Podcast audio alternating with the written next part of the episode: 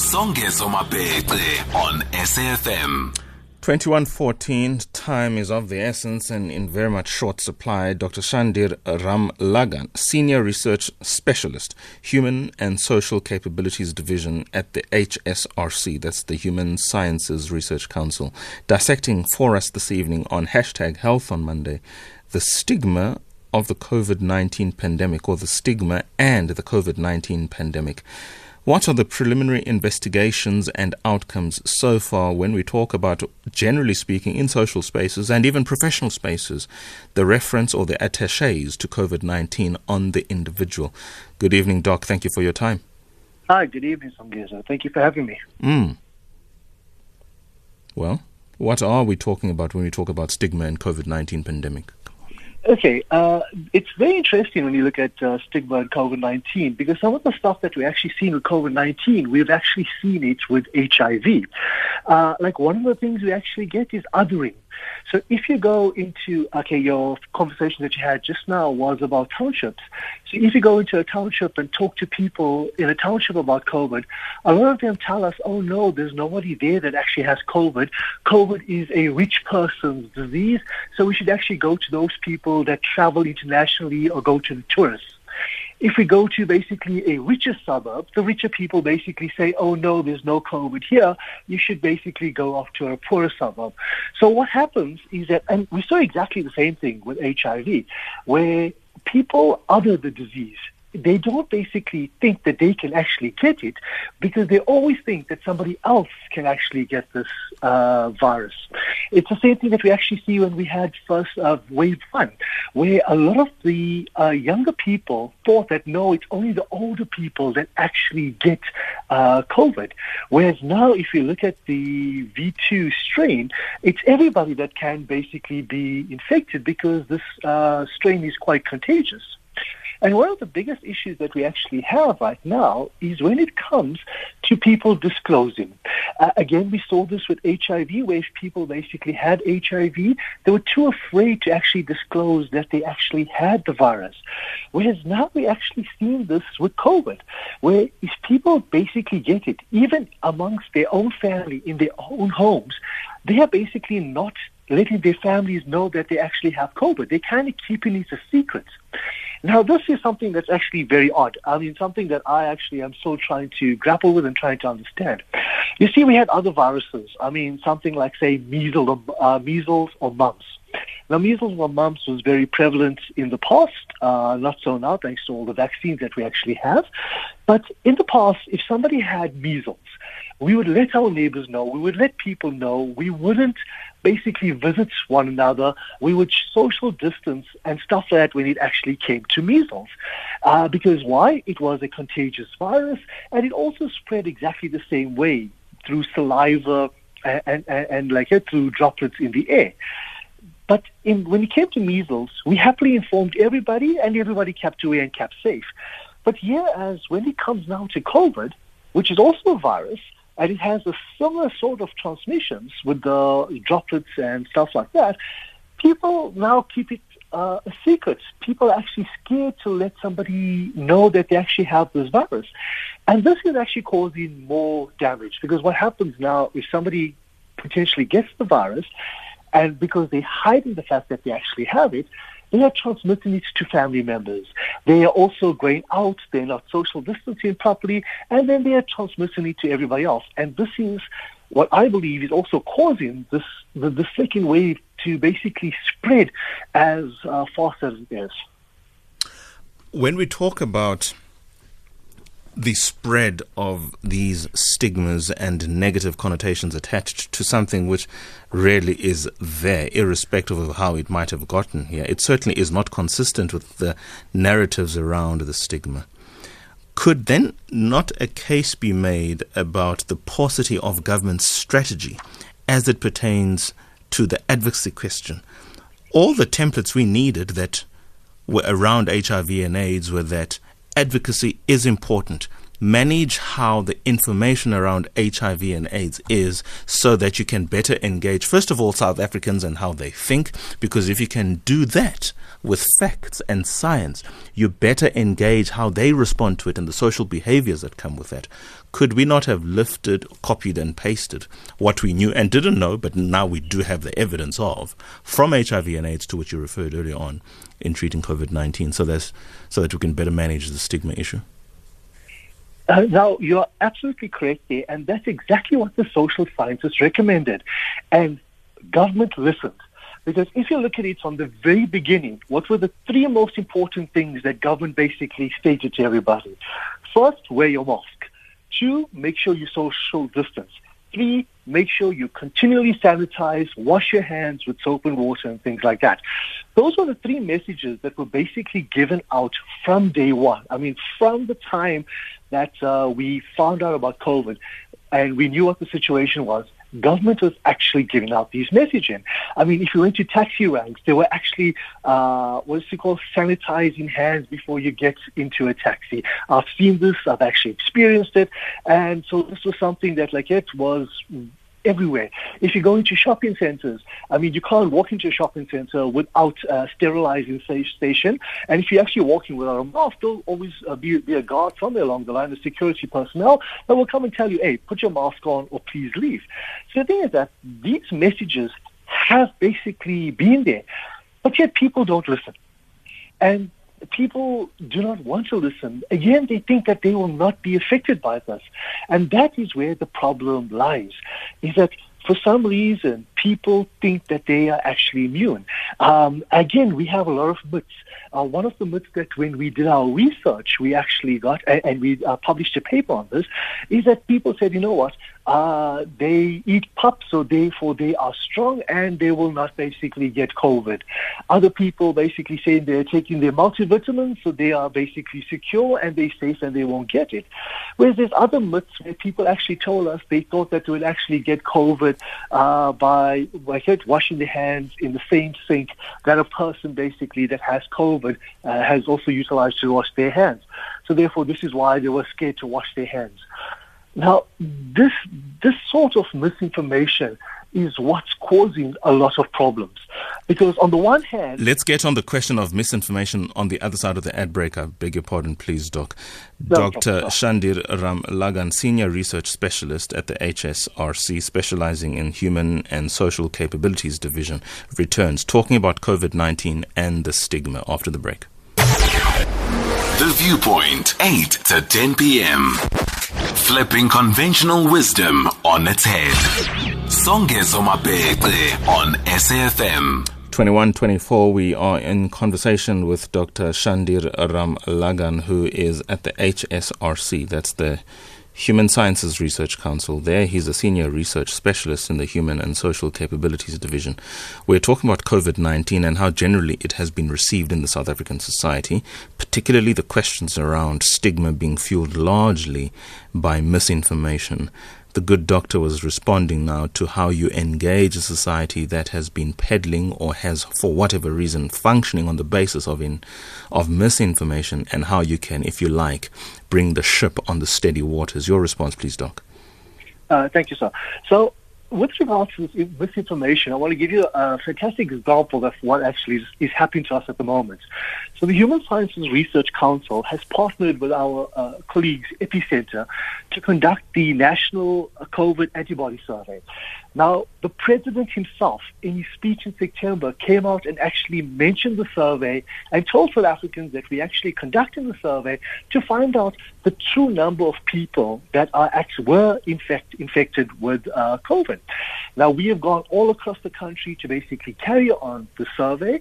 So if you do see our colleagues from Epicenter coming around knocking on your doors, please invite them in and like it uh, and help us with the survey. But the misinformation that we actually had and as was also spread uh, via social media is that we ended up in one of the communities and for some reason one of the members in the community got suspicious, got worried, got afraid, and all of a sudden started spreading rumors about the survey uh, like it on social media. And of course, this person then scared the entire community and the all the other communities surrounding the area to the point that our field workers from Epicenter were then uh, shown out to the community. Now, the problem is that although we had provincial uh, approvals, we had national approvals, and we actually had the president himself come on TV and actually speak about the survey, we still basically had a person on social media, just one person it took us to basically host that survey in that specific community. Now, that's how bad it can actually get. And although social media is absolutely fantastic, what we have a lot of uh, times is that you get one person that doesn't understand something that basically puts on a post, and then that post becomes viral, and everybody then starts following that and starts doing exactly that. And this is where the problems actually lie.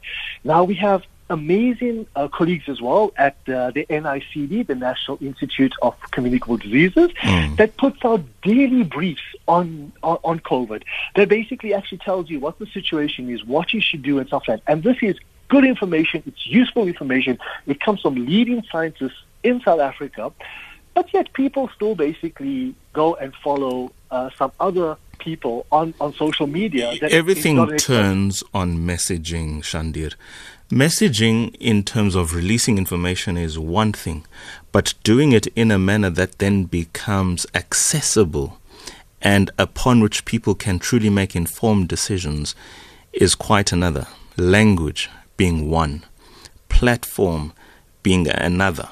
For instance, you cannot, generally speaking, engage Songezo Mabece somebody who has X, Y, and Z qualifications, credentials, and is operating on a day to day basis in these sort of spaces, and then think the same way you engage Songezo should be the same way you engage that learner who thinks he or she is invisi- invincible in relation to COVID 19, who otherwise comes from a similar background to Songezo. I'm talking about just within the same class if you change class, if you change levels of ability to engage information, and if you take one person in this community where generally information is treated one way to another person who comes from a different community where information is treated with all sorts of irresponsible ways, that message might be lost not because it is in itself invalid, but because it has not been packaged for the audience.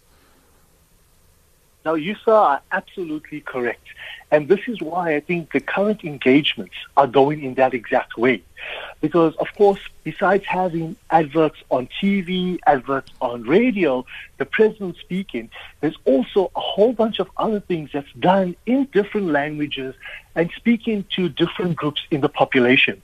I think the one thing that we're actually doing right now is that we've contacted this person that was sending out this mixed messaging engage with this person, had a good conversation, found out what the problems were, and then try to obviously get this person, which this person has definitely done, to basically get back on social media and actually explain what the situation is in a way that he actually understands it, and also in the way that he believes that the community would understand it.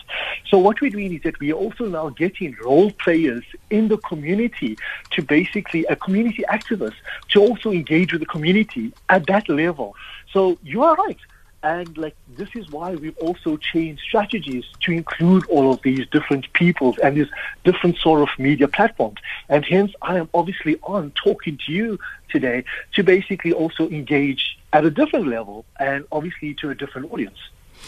On this point, you know, I'm reminded, and I just forget that particular name of the television series.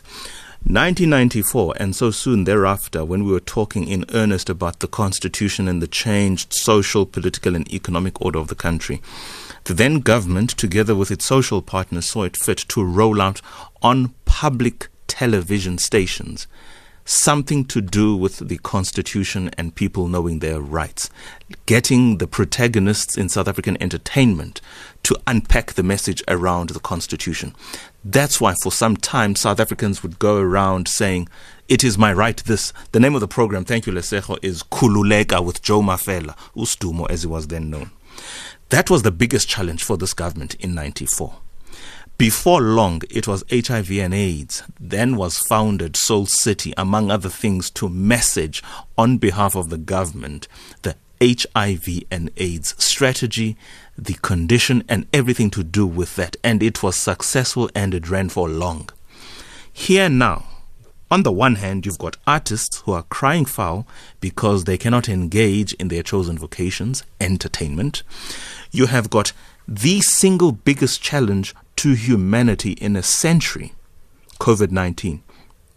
And yet, what we have used before that has come with relative, if not great successes, we are not repeating that template. We're talking about messaging, we're talking about information. Why have we not seen Nathi Mthethwa beg this government to give him the necessary funds to get the best writers and producers and directors to put together something which becomes an ongoing entertainment narrative, stroke information, whatever, around COVID 19 and partnering, among others, with yourselves? You know, to be honest with you, I don't think anybody expected it to last this long nobody expected this virus to basically be as bad as it actually is.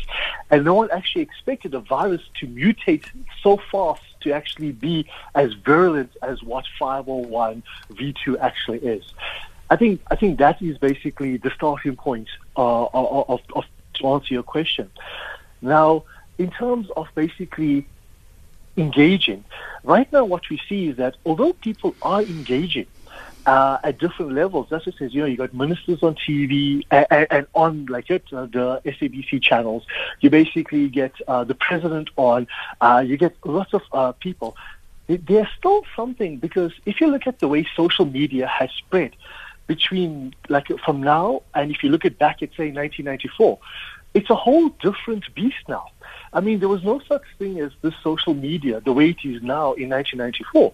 I mean, people never had access to the smartphones. I mean, if you wanted social media, you needed basically a laptop. Now, if you want to social media, all you need is basically, and not even an expensive smartphone, a cheap second-hand smartphone, and you'll basically get access to social media. Uh, something like WhatsApp, I mean, you need quite a cheap phone, and you'll basically have access to that. So, yes, those things definitely worked in 1994. And although we have a lot of messaging now uh, in, in this space, and again, these messaging is coming in a lot of like it, uh, the TV programs that we basically have. So I'm talking when I say TV programs, I'm talking about uh, like it, the addresses that we're actually getting from very authoritative figures. Um, the biggest problem that we actually have is what people actually want to believe. Because people will listen to, say, mm-hmm. a minister, or people will basically listen to the president, and people will basically criticize, now that this person cannot be actually be speaking the truth. People would rather listen to Aunt Lucy down the street uh, like it, who basically has a cousin that's working at this hospital, and this cousin at this hospital heard this, who basically said it to Aunt Lucy, and this is what we have as the biggest problem. So my biggest thing to people out there is that when you listen to stories, when you read stuff on social media, please take it. I'm not even going to say with a pinch of salt. I'm going to say with a whole basic spade of salt. Okay, and this try to see if that actually makes sense what this person is actually saying and where your information is actually coming from. Because people are very ready to actually believe non-scientists. But when it actually comes to scientists, they want to basically criticize and, and like it, and that is where the biggest problem actually lies. Is and I think this is where we need to actually investigate a bit more, me, myself as a social scientist, to try yeah. to figure out why this is the case. Because honestly speaking, I have no idea why somebody would not listen to an expert, but choose to actually listen to basically Aunt Lucy's neighbor who works at whatever hospital. And I hope for the most part Aunt Lucy is a fictitious character because if it represents a reality, my goodness gracious, I shudder no, at the thought no of her effect. Thank you so much, my dear brother, Dr. Shandir Ram- Ramlagan, Senior Research Specialist at the HSRC, specializing in Human and Social Capabilities Division. 2135, that was the show, The Viewpoint. Thank you so much for listening. We do appreciate your time and audience. Please stay tuned for everything that remains of this show and the show after that with Manduli.